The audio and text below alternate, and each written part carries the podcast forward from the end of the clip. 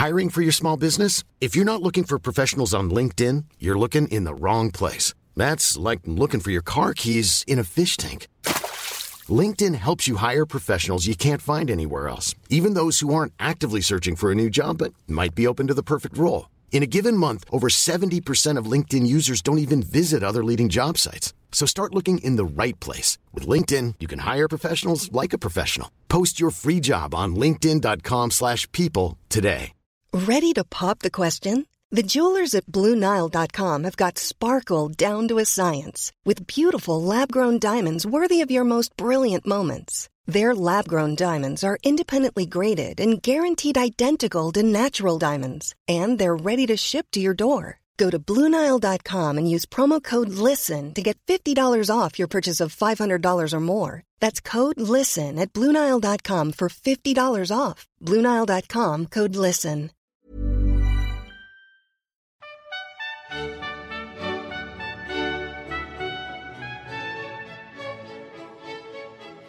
Welcome to the new monthly History Today podcast. I'm Catherine Hadley, the website editor. In this show, In 1911, when the revolution broke out in Wuhan, it was really uh, high time uh, for something uh, terminal to happen uh, to the Qing. Jonathan Fenby on the 1911 Chinese Revolution, Another dozen or so spies were executed during the course of the First World War in the Tower, who were mainly motivated by uh, less noble um, reasons of, uh, of financial gain. That was Nigel Jones, who talked to me about the history of the Tower of London. Well, we wanted the book to be um, as comprehensive as it could be, so that although um, the main thrust is to do with, with Western medicine, we didn't want to ignore all those other wonderful healing traditions that um, have their own long histories. That was an extract from my interview with Helen and William Bynum, who I talked to about great discoveries in medicine and the changing relationship between doctors and patients. First up, we have Jonathan Fenby, who talks about the 1911 Chinese Revolution, which celebrates its centenary this year. Jonathan Fenby is the author of the feature article of the October issue of History Today. I asked him if he could explain more specifically why the 1911 Chinese Revolution has been forgotten today. Why is this revolution not better known? We know about the first emperor, we know about the Tang, the Ming, the other great dynasties of China, but 1911 is, is not a date very well known outside China. The main reason for this, I think, is that it did not produce a durable long term regime in China. What followed was extremely messy and not very good for China, and I'll get back to that uh, in a moment. China had to wait until 1949 for the real revolution, which brought Mao Zedong and the communists to power. But what was clear by 1911 was that the last imperial dynasty, the Qing, had run out of steam. They seemed to have really just lacked the will to go on ruling. They'd had a terrible time, it must be said, for the previous uh, three quarters of a century. In 1800, China was still an, an enormous uh, superpower. It accounted, according to recent estimates, for one third of all wealth on the globe. And yet, by the middle of the 19th century, it was in trouble. Basically, the dynasty had spent far too much money on uh, imperial excursions, military expeditions uh, in all directions. There was huge corruption uh, at court, and the population was booming, and uh, the economy and the system could not keep up with this. In the late 1830s, the British staged the first Opium War, in which the Chinese were completely defeated and forced to sign a treaty under which they allowed the British and then other foreigners to set up what were called treaty ports in China, where they ruled themselves uh, and could do really uh, as they liked.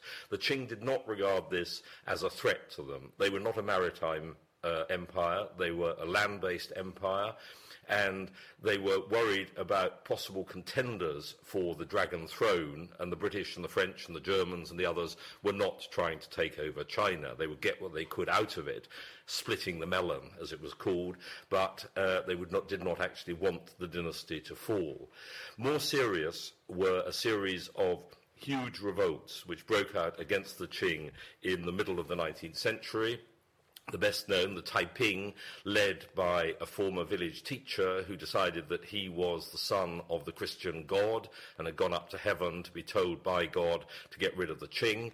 That these people, the Taiping, marched out of southern China, got to the Yangtze, established a capital uh, in the southern uh, imperial city of Nanjing and continued to rule from there from f- for 14 years. The huge civil war took probably 25 to 30 million lives and devastated provinces across China. At the same time, a group of uh, bandits, basically, uh, riding fast horses called the Nian, rose against the dynasty in eastern China. Uh, there were probably about two million of them. Uh, in the southwest China, Muslims uh, established a separate kingdom in the province of Yunnan, and the whole of Zhejiang, a huge sorry, there, and, and the whole of Xinjiang, uh, a huge territory which leads to Central Asia, uh, also declared independence of China. So the dynasty was in a mess between uh, 1850 and about 1870. At the same time, there was dynastic uh, trouble as to who should uh, inherit the throne.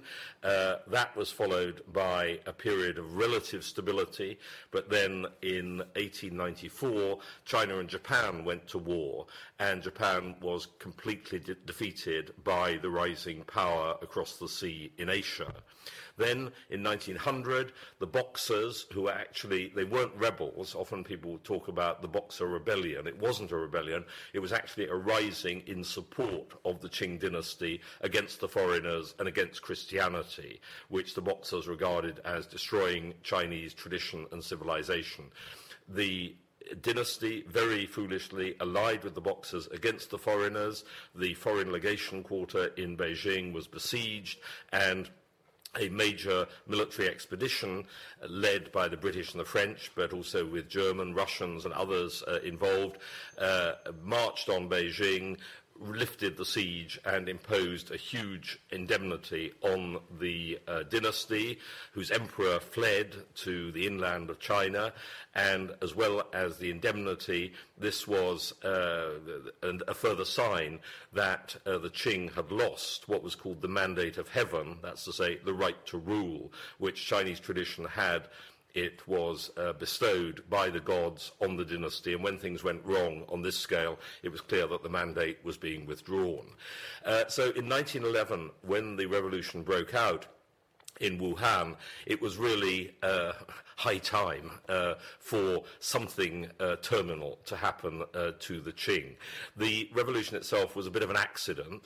Uh, it took place when some revolutionary soldiers uh, made bombs at their headquarters in Wuhan. One of the bombs went off by mistake. Foreign policemen who were in the concessions, the foreign concessions in Wuhan, arrived. They found a list of the revolutionaries that forced the other revolutionaries to take action, and Wuhan was taken basically by army rebels in conjunction with the middle class urban gentry uh, of the Middle Yangtze. The rebellion spread across China. The uh, emperor uh, launched a military attack on it, which was extremely successful uh, and defeated the revolutionaries in Wuhan. But the revolutionary fire um, was spreading all across uh, the country, and in 19, February 1912, led the Dowager Empress to declare abdication on behalf of her infant son, Puyi, who'd been raised to the throne a couple of years earlier.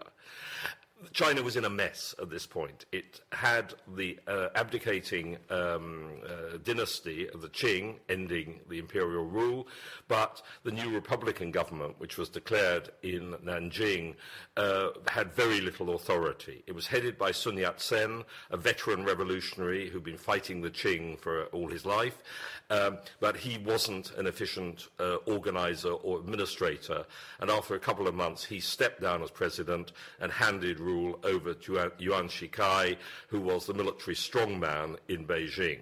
Yuan tried to rule as a dictator. He had himself declared emperor. That didn't last for very long.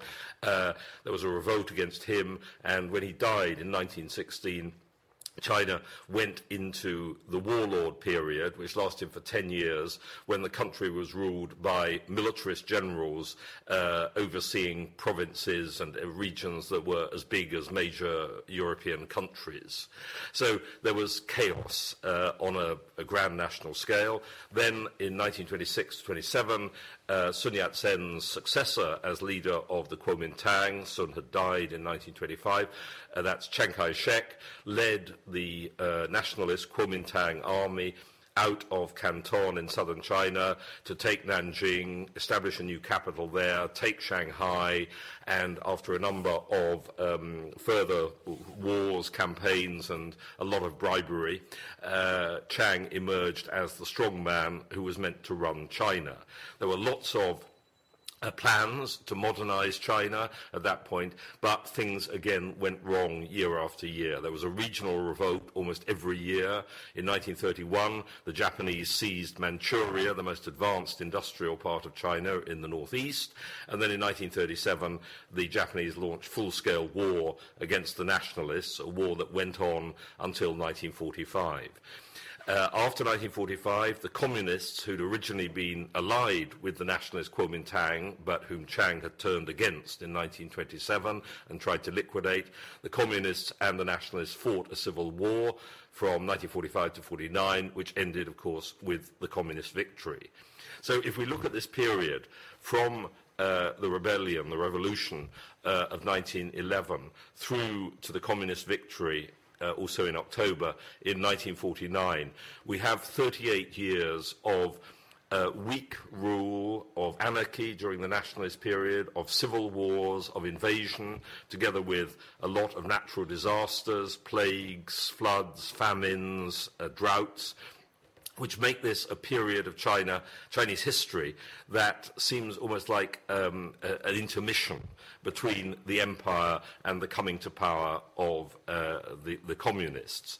And that perhaps is why the revolution of 1911 has not received its uh, historic uh, importance.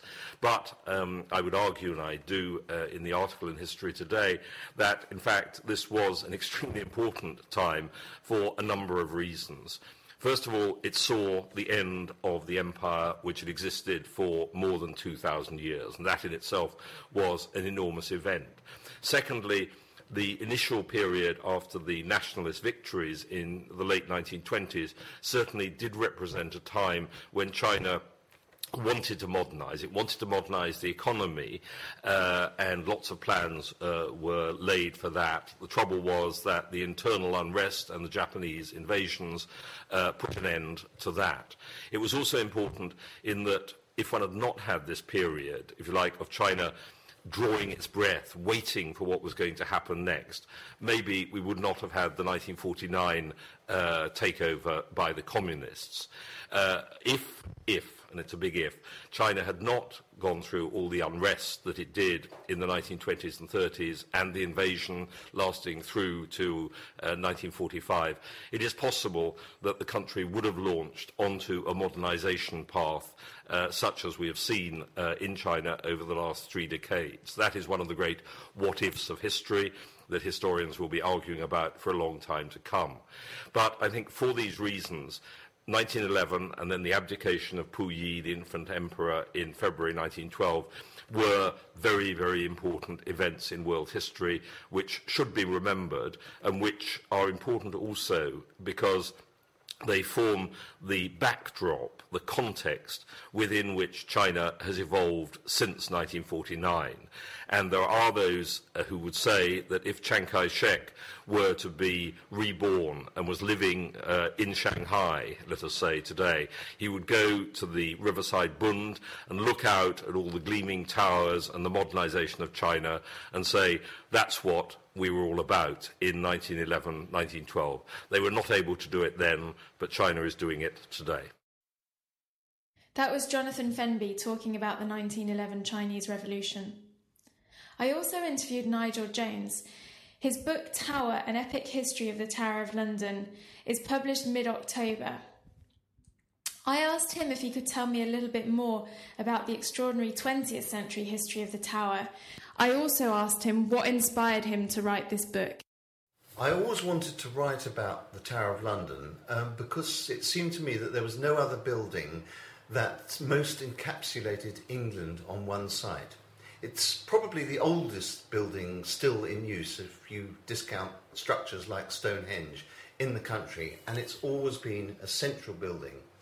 Conveniently, it was also built after that most iconic date in English history, 1066, and all that. It was started, in fact, about 10 years after the Norman conquest in 1066.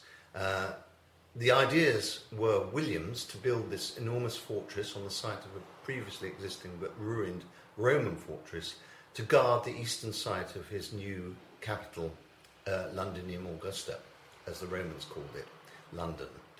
Um, he got a monk called Gundulf, who'd come over um, with the conquest um, and had established a reputation as an ecclesiastical and a military designer, to draw up plans for an enormous keep, uh, a typical Norman Motte and Bailey Castle. This became the White Tower, the central, oldest, and largest portion of the tower, with four pepper, pepper pot turrets at each side, at each corner rather. Um, it was designed for two reasons, as most Norman castles that um, um, encased England were designed, both as a symbol of conquest and oppression to overawe the newly conquered English subjects, and also, if necessary, as a fortress in which the local lord and his retainers would withdraw in times of trouble or rebellion. So it was both defensive and offensive capability. Gradually, however, as the Norman conquest became set in stone and the danger of a Saxon insurrection retreated, um, the tower expanded beyond this original dual function and it became a royal palace. Um, a bevy of buildings grew up, and then in the reigns of the later Plantagenet kings, um, Henry III and his son Edward I, uh, two curtain walls were built beyond it, and 20 towers eventually sprung up in those curtain walls, and it basically took on the shape that we see today. Um, it has been in constant use since then, and what most interested me and why I wanted to write about this was its multiplicity of functions. It's been a, not only a fortress and a castle and a military function, but a prison, a royal palace, a menagerie, the site of um, London's first zoo. For, for many years, its only zoo, in fact, only dissolving under the Duke of Wellington in the 19th century when it moved to its present site in Regent's Park. It was, of course, the location of the crown jewels. It was a place where important prisoners, VIP prisoners of the state, were kept um, on charges of treason, um, stays which all too often ended at the execution block. It was an observatory at one time. It was the record office, the equivalent of the National Archives. There's virtually no important function of state that the tower hasn't fulfilled at one time or the other. So I wanted to write a narrative that concentrated on the people who were in the tower, and there are many, many of them. In fact, you can almost say that there's no one in English history between the Norman conquest and the uh, Second World War who did not have some connection, however fleeting, with the tower. Some of them had a very tragic connection, of course, and um, ended up dead as a result of their links with the tower. I'm thinking of people like the two wives of Henry VIII executed there, Anne Boleyn and Catherine Howard, Sir Thomas More, Thomas Cromwell, uh, the Earl of Strafford, Archbishop Laud, uh, Duke of Somerset and his supplanter, the Duke of Northumberland in the reign of Edward VI, and of course Princess Elizabeth, later to be Queen Elizabeth herself. And she was the monarch who ended the long royal connection uh, with the Tower, effectively, because her memories of her months in the Tower as a prisoner were so horrendous that she no longer wished to um, carry out the functions of a, of a, royal palace. And from then it, it decayed into, into um, uh, ruin, and it was finally um, stripped and um, brought down by Oliver Cromwell, and the last ruins were cleared away by Cromwell's successor, Charles II. Uh, there are many mysteries connected with the tower, such um, mysteries, of course, preeminently as the um, deaths of the two princes. I think historians have established pretty um, conclusively, and I certainly come down on that side, I'm not a Ricardian revisionist, that it was Richard III who murdered the two princes in the tower. Did he also murder the only king who's been murdered in the tower, the hapless Henry VI? Uh, quite likely he did. Um, so it's definitely a dark history, a grim history, but there are also lighter sides um, to the tower. Uh, the weird thing is that it became a tourist attraction in the 19th century when it was opened up to visitors for the first time, but then it still continued to be a site of death and execution, and this was in the two world wars. Um, by then, the tower was mainly used as a military garrison. There was a garrison of Royal Fusiliers who were stationed there alongside the Beefeaters, the famous uh, yeoman warders, as they're more properly called. And um, it was decided in the First World War that the tower would be a convenient place to execute German spies. The first man who was killed in the tower, and the first man since the Jacobite rebellion to have been executed there, was a German naval officer called Karl Heinz Lody, uh, who had arrived from New York very early on in the First World War on a spying espionage mission posing as an American businessman. And he was noticed hanging around Edinburgh trying to get into the Grand Fleet's base at Rosyth and gather information on his speciality, which was naval affairs. He was the man, incidentally, who is believed to have reported that Russian troops had arrived uh, in England, and he could tell this by seeing the snow on their boots, this famous legend, uh, completely incorrect legend of Russian troops being there. Um, but Lody realised that he had attracted notice and fled to Ireland and was picked up in a hotel in, in Killarney in Ireland and brought to London and lodged in the Tower, where he was very quickly um, tried by court martial and condemned to death. Um, there was a very convenient shooting range in the moat on the east side of the, of the tower between the Martin and the Constable Towers, and it was decided to execute him inside the shooting range. And on the morning of his execution, uh, the officer in charge of the firing squad arrived, and there's a rather nice story that Lody got to his feet and said to him, rather pathetically, I suppose you will not shake the hand of a German spy. To which the officer replied, No, but I will shake the hand of a brave man and then Lody went to his death. He was um, a fine man, an officer who was doing his duty as an officer and a gentleman, but another dozen or so spies were executed during the course of the First World War in the Tower, who were mainly motivated by uh, less noble um, reasons of, uh, of, financial gain to become spies, and they were all rounded up and shot in their turn. Uh, another famous figure in, in English, Irish, and indeed in European and world history, who was briefly confined at the Tower, was Sir Roger Casement, the great humanitarian um, who exposed the scandal of um, Belgian genocide in the Belgian Congo, Africa's biggest country, and then did the same thing for the genocide that was going on among the rubber workers in the Putumayo region on the borders of Brazil and Peru. Casement, who ruined his health um, in that great humanitarian mission of bringing the world's notice um, uh, of these scandals, uh, retired from the diplomatic service uh, to his native island and became ever more interested and indeed ever more in extreme in his espousal of Irish Republican causes. He ended up during the um, First World War, he was first in New York, um, agitating among the Irish community there. And he then went to Germany in the war, in the middle of the war, and that was, of course, uh, interpreted as an act of treason since he was still a British subject, Ireland still being under British rule, and he attempted to persuade Irish prisoners of war in prison of war camps in Germany to defect and to join an Irish brigade to fight for the liberation of their country.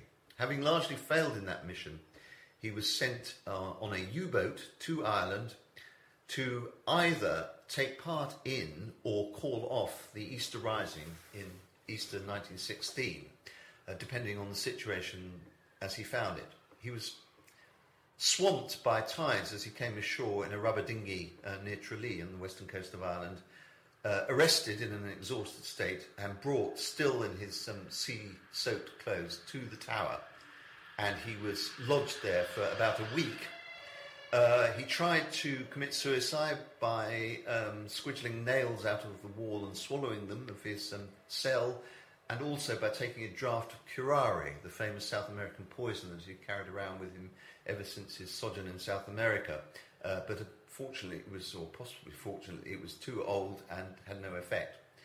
Um, his solicitor came to see him and told Prime Minister Asquith of the deplorable condition he was in in the tower, still dressed in his um, sea-soaked clothes, and he was then moved to Pentonville Prison, tried at the Old Bailey, and eventually, in August of the same year, hanged for high treason. So he was probably the last political prisoner at the Tower, with the single exception of the deputy Fuhrer of Nazi Germany, Rudolf Hess, who was held only for two days at the Tower after parachuting into Scotland on his um, eccentric mission to try and bring peace between Germany and England in uh, May 1941. So we can say that the last political prisoner to be held in the tower was, was Rudolf Hess. More famously, perhaps even than Hess, the last actual prisoners held in the tower included the gangsters Reggie and Ronnie Kray, the twin brothers, whose gangster empire in the East End of London was um, a major feature of 1960s London, along with Carnaby Street and all the other features of it. They too were imprisoned in a guardhouse in the Tower of London, in what is now the Wellington Barracks, because they were doing national service and they kept absconding and running back to their old mum in the East End, and the army would then bring them back to the Tower. Uh, in the end, um, after having escaped from the Tower itself, the army washed its hands of them, decided they were too much of a good thing, and discharged them with dishonour to continue their notorious criminal career. So they were very probably the last prisoners of, the, uh, of a distinguished line of prisoners that had started under William Rufus way back uh, in the 1070s when the tower was first built. And I, I end my book with their story because I think it's an appropriate way to draw a line.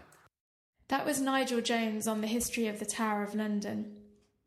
Last month, I also talked to Helen and William Bynum about the history of medicine and some of the greatest medical discoveries. So I'm with um, Helen and William Bynum. Helen um, was a lecturer in medical history at the University of Liverpool, and William is Emeritus Professor of Medical History at UCL. My first question about your latest book, Great Discoveries in Medicine, is why you wrote it and what did you want to achieve in doing so? We wrote it actually because Thames and Hudson asked us to, and we had a formula into which uh, the book fit in terms of the page length and the kind of division of chapters and so forth. So, in a sense, we had we had a straitjacket. We were asked to do a job uh, and given a straitjacket that limited exactly what we could do, but we actually found the straitjacket liberating because if you were given your own devices about great discoveries of medicine, you might end up with a book that was much longer. There were many more chapters, and the fact that we had 70 chapters uh, to deal with, we actually found uh, liberating in terms of the constraints that it put on us. And we then set about uh, dividing kind of medical knowledge and under the rubric of discovery into the kinds of headings that the book itself reflects in terms of discovering the body or understanding health and disease, chapters on, on, on the, uh, epidemic, major epidemic diseases, on major uh, pharmacological advances, and so forth.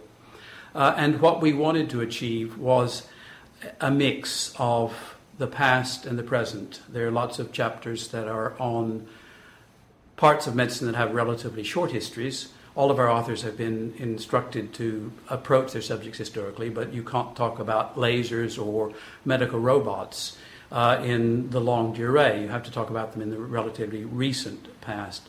So some of the chapters are less historical than others, but what we wanted to do was to have a book in which the history, the long history of medicine, merges with contemporary medical knowledge, and so that readers could appreciate both the longevity of medicine's past and some of the things that they might experience if they take them off, themselves off to a doctor's surgery. Thank you. Um, one thing about the book is that its breadth is absolutely huge, um, both in terms of the time frame, because you start off in ancient Egypt, uh, mention ancient Greece, and then it goes right through to cancer treatments today and the you know um, genetic revolution. Um, it's also geographically it's a huge breadth because you do cover um, Islamic medicine, Chinese, Indian, but then a lot about the Western world as well, and then also the topics covered because there's issues of sort of mental health, blood circulation, hormones, germs, disease, medical instruments, surgery. So I just wondered, I mean, how how did you how did you go about organizing this? How did you define the time frame and in terms of the how did you select also the topics and then how did you approach all the various contributors and sort of tie the whole lot together? Well, we wanted the book to be um, as comprehensive as it could be, so that although um, the main thrust is to do with, with Western medicine, we didn't want to ignore all those other wonderful healing traditions that um, have their own long histories and are also a part of modernity. I mean, Ayurvedic medicine is still practiced today, and if you think how enormous um, India, the Indian subcontinent is, and the Indian di- diaspora, it's it's you know it's a massive population group that you were talking about. So we wanted to make sure that those things got at least a, a, a sort of look in and, and that they were dealt with in a way that um, would also I mean, this book is aimed at people who perhaps don't know that much about the history of medicine and are looking for a good place to start and, and, and, and uh, uh, interested in sort of an engaging format. And we hope that we would be able to, to bring those wonderful traditions in, into, into the book um, in, in such a way that people would have a good introduction to them as well. And we thought the best way to do that was to talk about perhaps how those traditions viewed the way the body worked in health and in sickness, and, and look a little bit at um, the way they actually um, dealt with um, healing different diseases that were recognised in those different traditions. So that sort of helped us with it, with it the geography, the time frame, well, we, we, we have used literate traditions, so it's traditions where something has been written down, and that really takes you back to the ancient Egyptians. Um, and it was just, and also they were, these were also wonderful opportunities for the illustrations as well. So that was always in the back of our minds when we were trying to choose these things, and some were easier to illustrate than others. So that, that really helped us set the first um, part of the book, which was called Discovering the Body. So we have those traditions, and then we, we thought about how we might break down Western medicine. And I've always liked this idea of, of things getting, uh, the, the, the focus of attention getting ever smaller. So you start off with bodies, and then you go down to tissues, and then cells, and then molecules. And so we used that format as a way to talk about um, discovering the body in, in, in the Western tradition. Um, and my third question was going to be I mean, how new is your book, sort of how novel in terms of its ideas, and how does it fit into existing historiography um, about the history of medicine? And I wonder just because the breadth of it is, is so big, I mean, is that is, has anything sort of of that scope ever been written before? Is that something that might be new about it?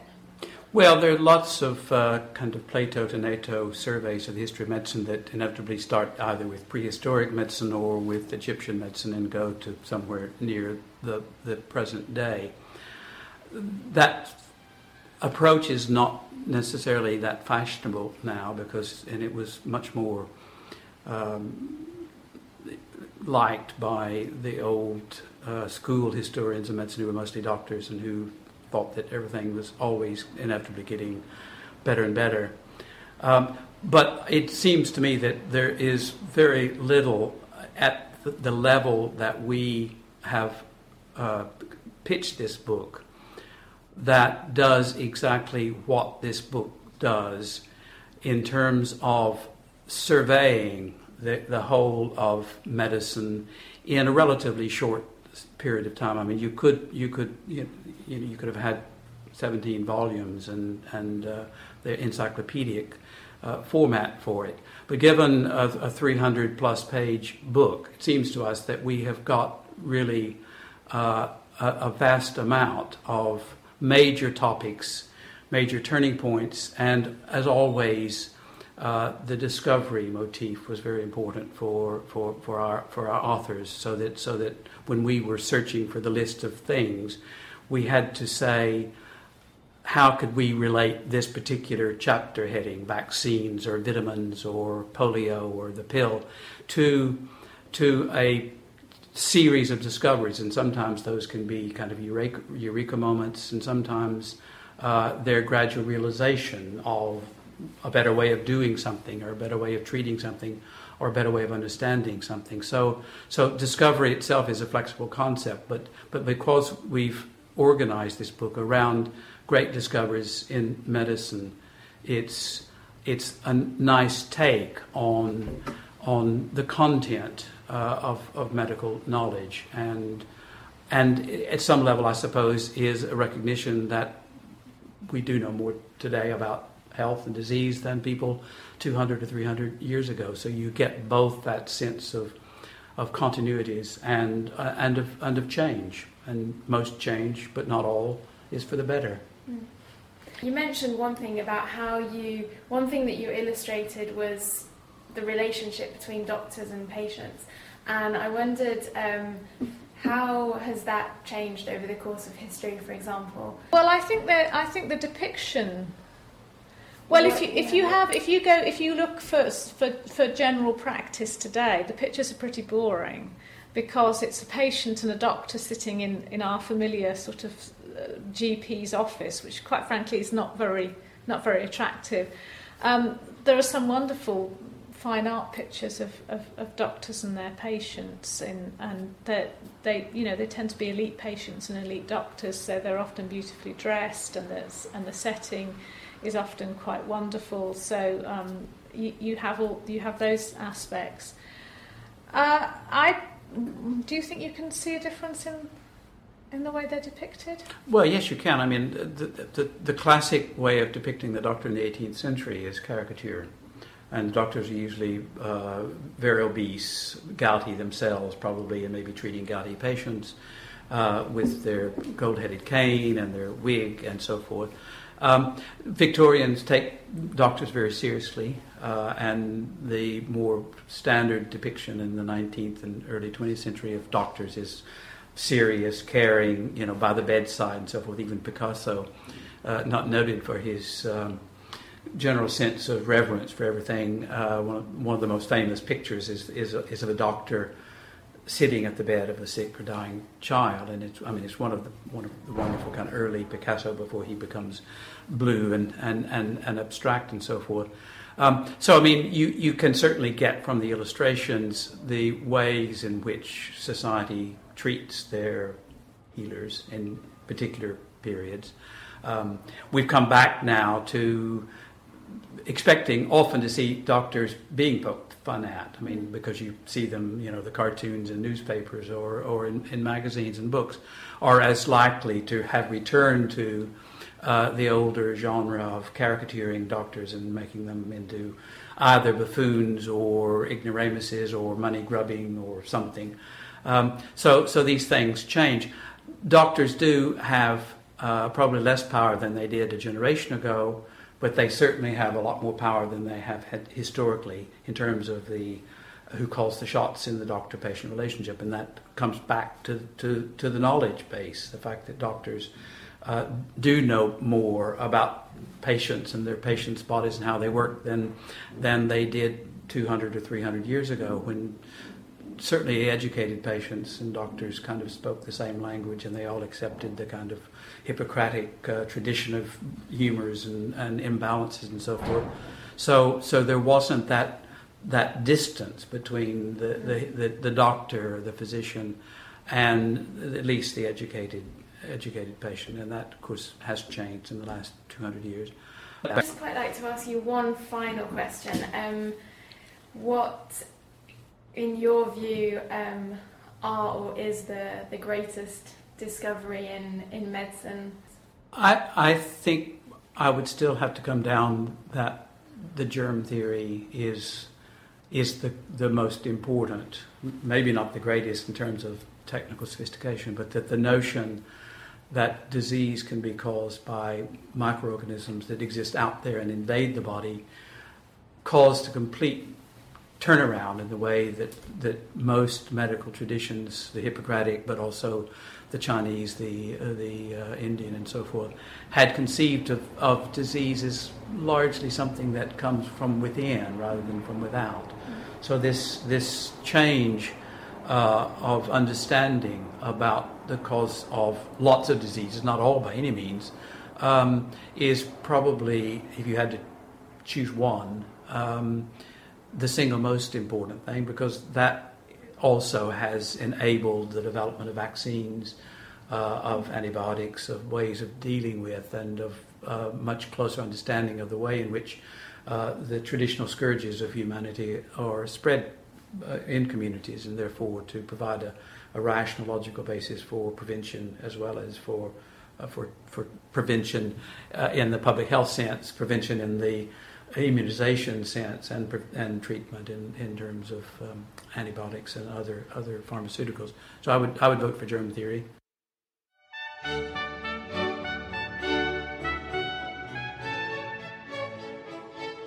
Thank you for listening to this month's podcast. If you want to find out further information about the history of the Tower of London or the 1911 Chinese Revolution, visit our website www.historytoday.com, where you'll be able to read Nigel Jones and Jonathan Fenby's full length articles.